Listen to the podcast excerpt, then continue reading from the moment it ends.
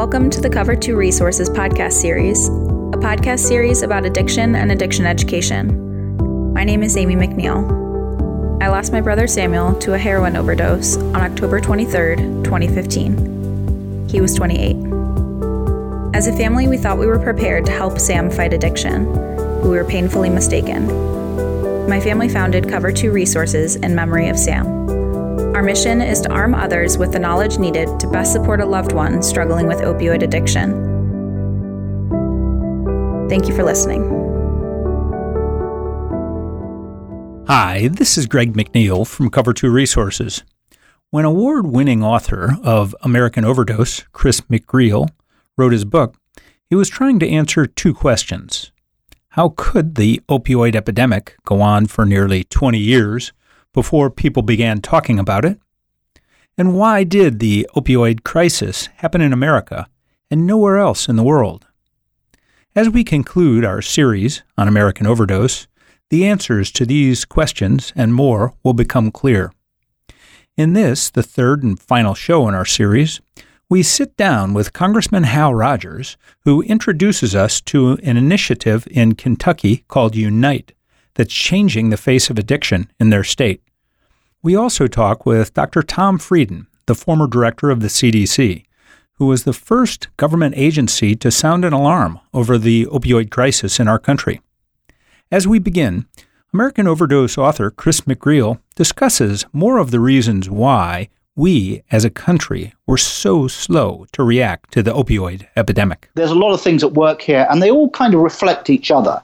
You know, the impact is only possible because of the mentality of the FDA and its relationship with the wider industry. Um, I certainly think that the industry's influence in persuading very large numbers of members of Congress that the issue is the patient, not the pills, gave uh, the FDA a free hand uh, to go on doing that. Later, when it becomes much more apparent that there really is an issue, I think that the FDA has become more politically sensitive. Although it's gone on approving these drugs, it has also repeatedly promised to take on board the public health. But to some degree, uh, uh the FDA was insulated by the fact that the uh, the drug companies had bought the compliance, for all intents and purposes, of most members of Congress. And how do they do that? Well, Partly they do it because the public's not paying attention. A member of Congress on a completely different issue once said to me, you know, the the lobbies that spend all this money can pretty much get what they want as long as the voters don't mind. When the voters start paying attention to an issue and they have an opinion on it, the lobbies are not nearly as effective because ultimate power lies with the voters. Um, and I think that was definitely true in this case is that so long as the voters weren't focused and weren't weren't considering this, um, essentially the pharmaceutical industry had co-opted Congress at the very least into buying into its policy, and that continued to give a free hand for the FDA uh, to do what it was doing. In 2003, voters weren't focused on an emerging health crisis, but Congressman Hal Rogers from Kentucky was. He talked with me about the group he founded, Unite. Getting the pushers off the street was probably the most urgent thing we needed to do, but it would not solve the problem alone. Uh, we decided in that group not only to go undercover and arrest re- uh, pushers, but also to talk about how we treat those who are addicted and how do we educate young people uh, of the dangers, the deathly dangers of this uh, this pill. But then we decided that we had to do something about education, so we we uh, put counselors in all the schools. We started uh, Unite clubs in the schools with wholesome activities after school uh, to occupy the devil's playground. Mm. and then we focused on treatment. We helped start a few treatment centers, mainly because we were able to give to uh, addicts who were poor and, and nothing more. We would give them a treatment option. You gave them vouchers, didn't a voucher. you? Yeah, which is revolutionary. Revolutionary, and and uh, they could spend that anywhere in the country. Hmm. Uh, but it was enough that it enabled certain uh, civic groups to start a treatment center utilizing the payments on those vouchers to treat people. So we sort of spawned a new industry uh, with those vouchers. Uh, we started drug courts in every county. Drug courts really work. And I would go to some of the graduation services where the recovered addict speaks to a public audience with the judge behind him mm-hmm. or her, uh, and they would tell their story, bring tears to your eyes. Many of them would turn to the judge and say, You saved my life. So those volunteer uh, judges are really big time. Congressman Rogers talks about how the Drug Abuse and Heroin Summit got its start. So, after a few years of doing this work, building up the organizations, expanding our coverage of things we could do, we said, you know, this is working. Uh, this is the way to do it. You got to have a holistic approach. You got to stay with it year in and year out. You got to have dedicated, exciting people to to take, take part as a volunteer. We would start uh, coalitions in every county of hundreds of people, local citizens, many of them churchgoers. Mm-hmm.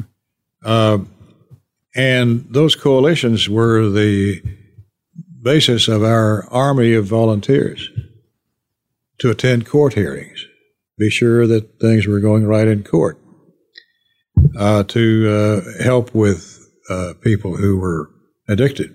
They would go there to sit in the audience quietly so that the prosecutor and the judge and everybody else knew we were watching. Mm, okay. To be sure that gotcha. justice was done. Gotcha. Uh, they never spoke. They just sat there silently watching. Hmm.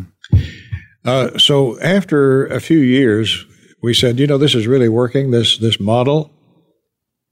Uh, it, it, needs to be duplicated around the country. And at first, we tried to talk individually with different people around the country to start up something like this, with little result.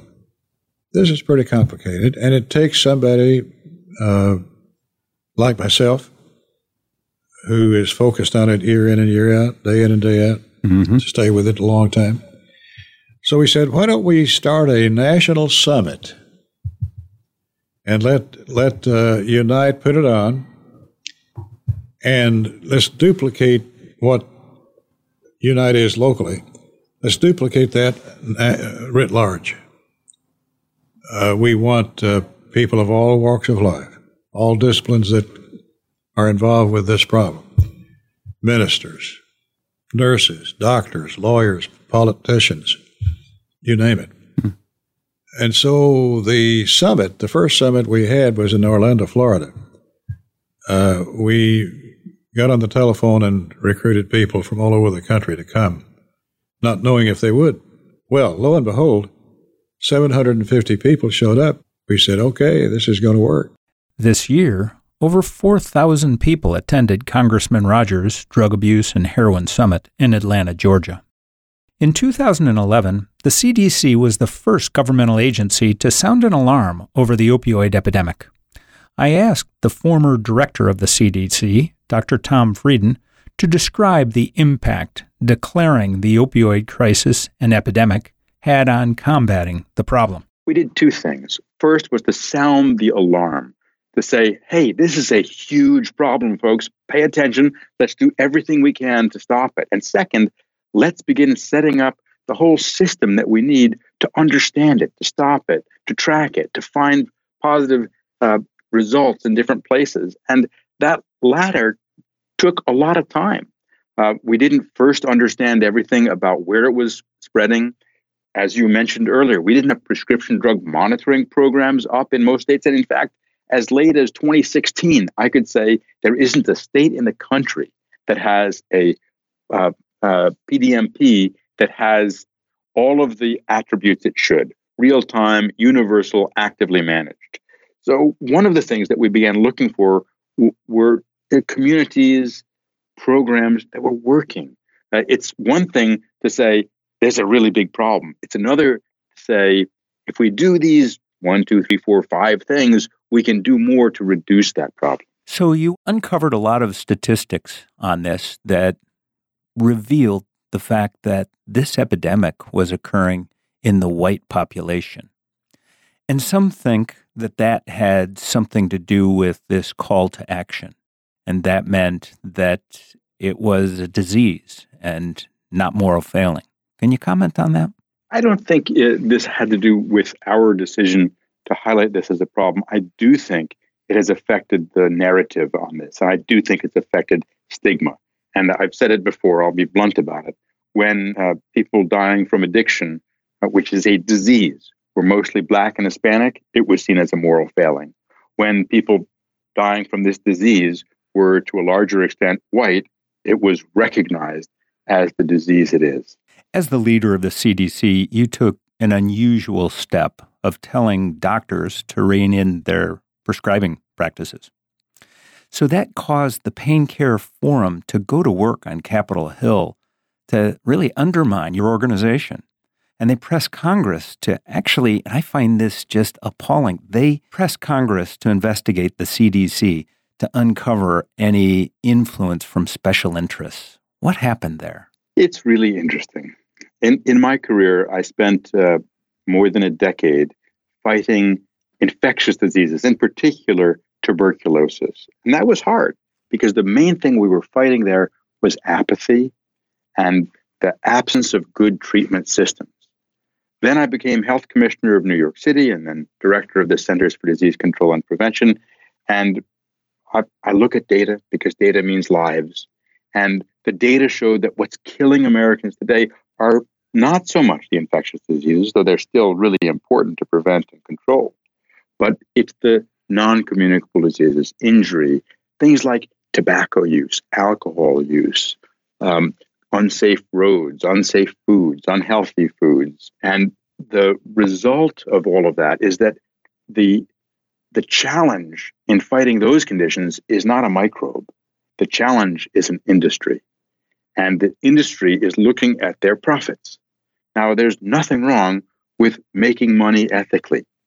There's nothing wrong with that.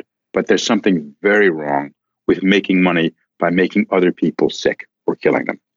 And as a society, I think we have to say there's a big difference between tobacco, alcohol, unhealthy food, and addictive substance industries and other parts of our economy. We're not anti business, we're anti businesses killing people. So the investigation, it turned up nothing. No, in fact, uh, at CDC, we took a very strict view about conflicts of interest. There are other federal agencies which have a different philosophy on conflict of interest. Um, some entities say it's okay if you've worked for a drug company as long as you disclose that when you give your recommendations. At CDC, we did not agree with that. And we I don't agree with that because you know, people's opinions change for reasons that they may not be aware of. And if you're getting a paycheck from someone or you have in the future, or you have in the past, or you might in the future, you might, in ways that you don't even recognize, have a different opinion than you would otherwise. So our conflict of interest rules were actually stricter than most parts of the federal government. We said if you've got any conflict of interest, you can't be there. To Dr. Frieden's point, opening the door to financial support from industry can create the appearance of impropriety and a very real possibility of corruption. His belief in having strong rules of engagement to ensure conflicts of interest don't arise is reflected in the CDC Foundation's Conflict of Interest policy. I looked up the Conflict of Interest clause from a report written by the people who put on the IMMPACT Conference. Here's what it had to say The views expressed in this article are those of the authors, none of whom have financial conflicts of interest specifically related to the issues discussed in this article. At the time of the meeting on which this article is based, several authors were employed by pharmaceutical companies, and others had received consulting fees or honoraria from one or more pharmaceutical or device companies. Authors of this article who were not employed by industry or the government at the time of the meeting received travel stipends, hotel accommodations, and meals during the meeting from the University of Rochester Office of Continuing Professional Education with funds from unrestricted grants to support the activities of IMMPACT provided by multiple pharmaceutical companies. Now, the companies would like to say that if I've provided education on how to do better prescribing uh, to a hospital, that was a conflict of interest. That's not a conflict of interest. That's doing uh, what some very wonderful doctors have done to try to address improving healthcare. Uh, we also were threatened with a lawsuit from an industry uh, backed entity. They said, don't produce your guidelines. And they went through when they looked at whether we had dotted every I and crossed every T. And uh, we realized that we would have to delay the process by a few months, uh, reopen it, have it as part of public comment. And it was a very interesting process, actually. It, it did delay it by, by a bit, but we got thousands of comments. We read all of them, and they actually strengthened the guidelines because those comments showed us some additional evidence, some proof that not only are opiates much less safe than other ways of treating pain, but they also are less effective. If you take opiates, the way you perceive pain changes and you'll feel more pain. It'll be it'll hurt more with the same sensation for someone who's not on opiates. So not only are these drugs dangerous, not only are they way less safe than many other ways of managing pain, but they're also not as effective in the long term for most patients. So, but you you publish your uh, your conflict rules. Absolutely. And we also looked at it very comprehensively at, at CDC.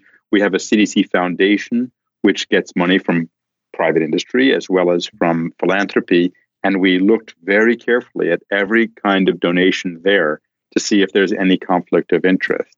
Uh, one of the reasons we issued the first ever guideline on management of acute pain was that there was nothing out there. When we declared this an epidemic in 2011, we began looking for what needs to get done.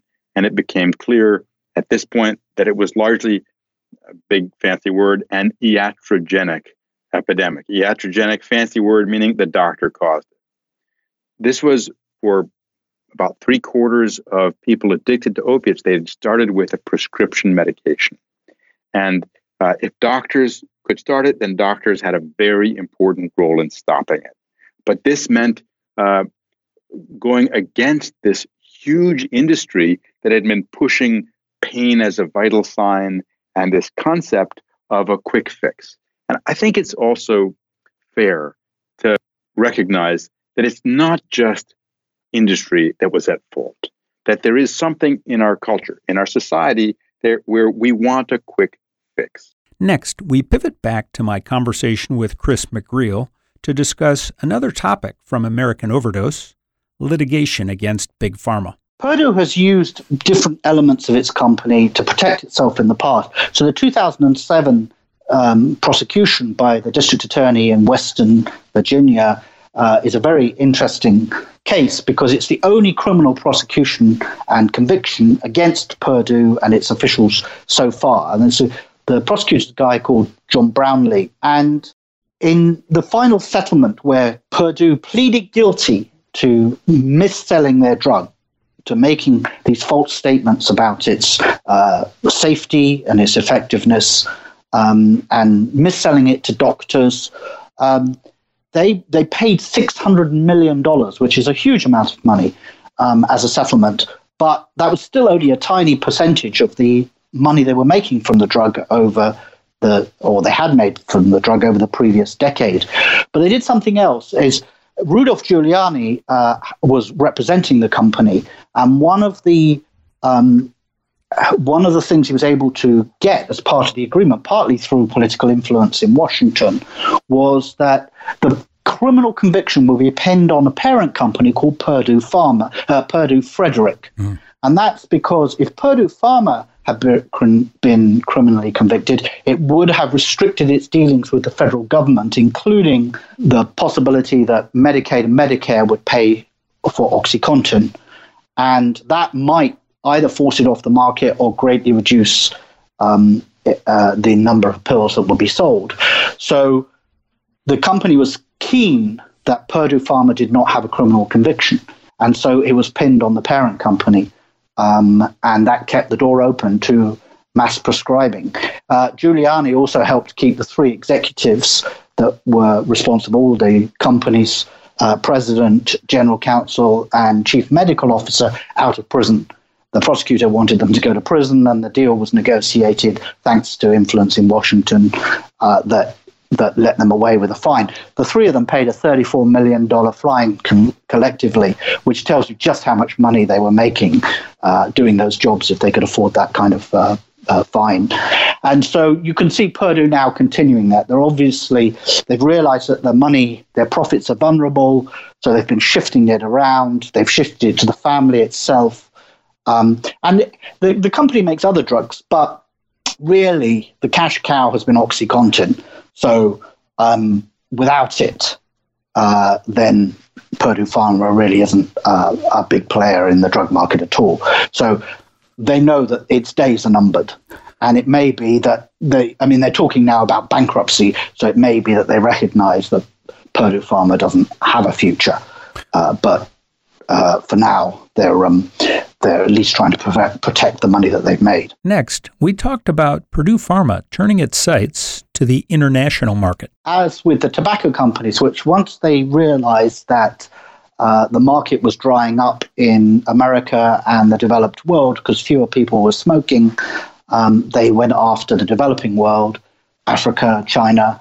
Uh, so they are doing the same with opioids. We can we can now see that they are pushing this idea that um, people are living in pain. That's a breach of their human rights, and the moral thing to do is give them these drugs.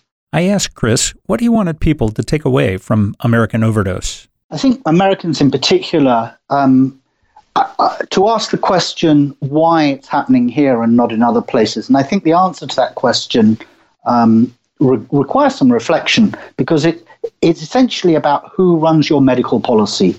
Um, and in this country, medicine is an industry. In other developed countries, on the whole, it tends to be run by the medical profession. It tends to be run um, as a health service. And the industry has influence and input, but it's also seen as, you know, predatory and it's kept at arm's length that's not true. One of the things that's uh, in the United States, one of the things that's very clear to me is that pain policy was being written by the medical industry. The influence of these companies was absolutely huge, not just in getting the pills out on the market, but in getting them prescribed very widely by uh, in really uh, through their influence over um, federal regulators, making sure that doctors were obliged in hospitals to prescribe pills as the first uh, first step in treating pain. The the policy was decided essentially in the marketing departments of the drug companies, uh, and particularly Purdue Pharma. And I think that that is really the biggest takeaway from all of this, which is how does the United States come up with um, medical policy that's controlled by the medical profession, or the, very least by those who are supposed to regulate the medical profession independently of all this influence. And I think that's an enormously difficult task uh, given the way healthcare is structured in this country. Um, but uh, without addressing those issues, it, uh, Purdue Pharma makes a good villain, and so do the Sacklers because of the nature of what they've done. But I think it, it would be a huge mistake to pin it just on them. I think the drug industry would love it if it could be portrayed as one bad apple. But actually, the drug industry as a whole was completely complicit in this and drove it through its lobbying. Politicians are complicit. And um, I think the medical profession played its role and was often complicit. And I think there needs to be a serious rethinking about how you decide medical policy in the United States. This concludes the third episode in our series on American Overdose with author Chris McGreal. So, what have we learned? We learned that the FDA and the pharmaceutical industry closely collaborated to re engineer the clinical trial process, and as a result, they eliminated testing dangerous drugs on the most vulnerable population, addicts.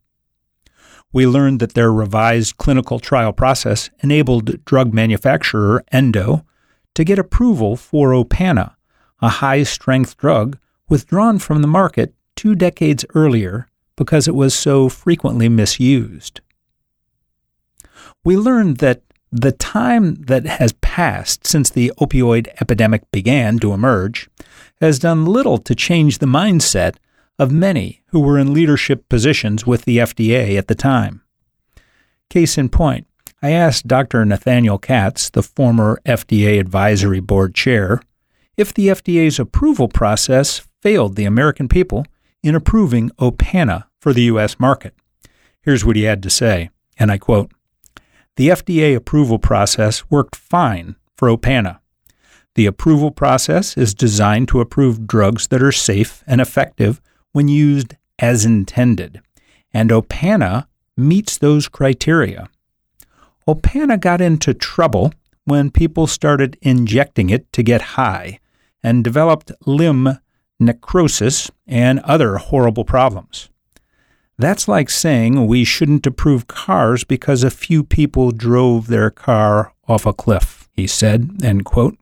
So, I wonder how is it possible that former leaders can defend the FDA's approval of these opioids when they now know how much pain and suffering they've caused?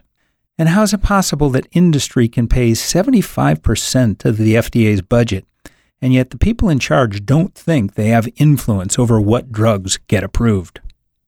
And I'm wondering how's it possible that in the middle of an opioid epidemic, an FDA deputy chief can instruct a committee to approve a dangerous new opioid if it isn't any worse than Oxycontin because there has to be a level playing field for business?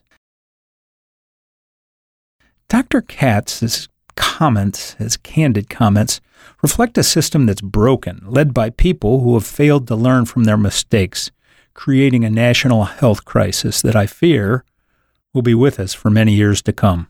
I hope you've enjoyed this series on American Overdose with best-selling author Chris McGreal, a deep dive into the policies, politics, and events that led to the worst health crisis in American history. I'd like to thank Chris, along with my other guests that join us for this series, including Congressman Hal Rogers, former Congresswoman Mary Bono, former Director of the CDC, Dr. Tom Frieden, former West Virginia Attorney General Judge Darrell McGraw, and former FDA Advisory Board Chair Dr. Nathaniel Katz. My name's Greg McNeil.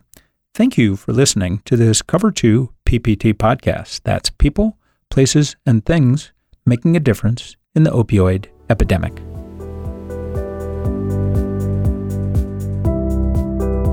Thank you for tuning in to this episode of the Cover 2 Resources podcast. This episode is a production of Cover 2 Resources and is made possible by listeners like you.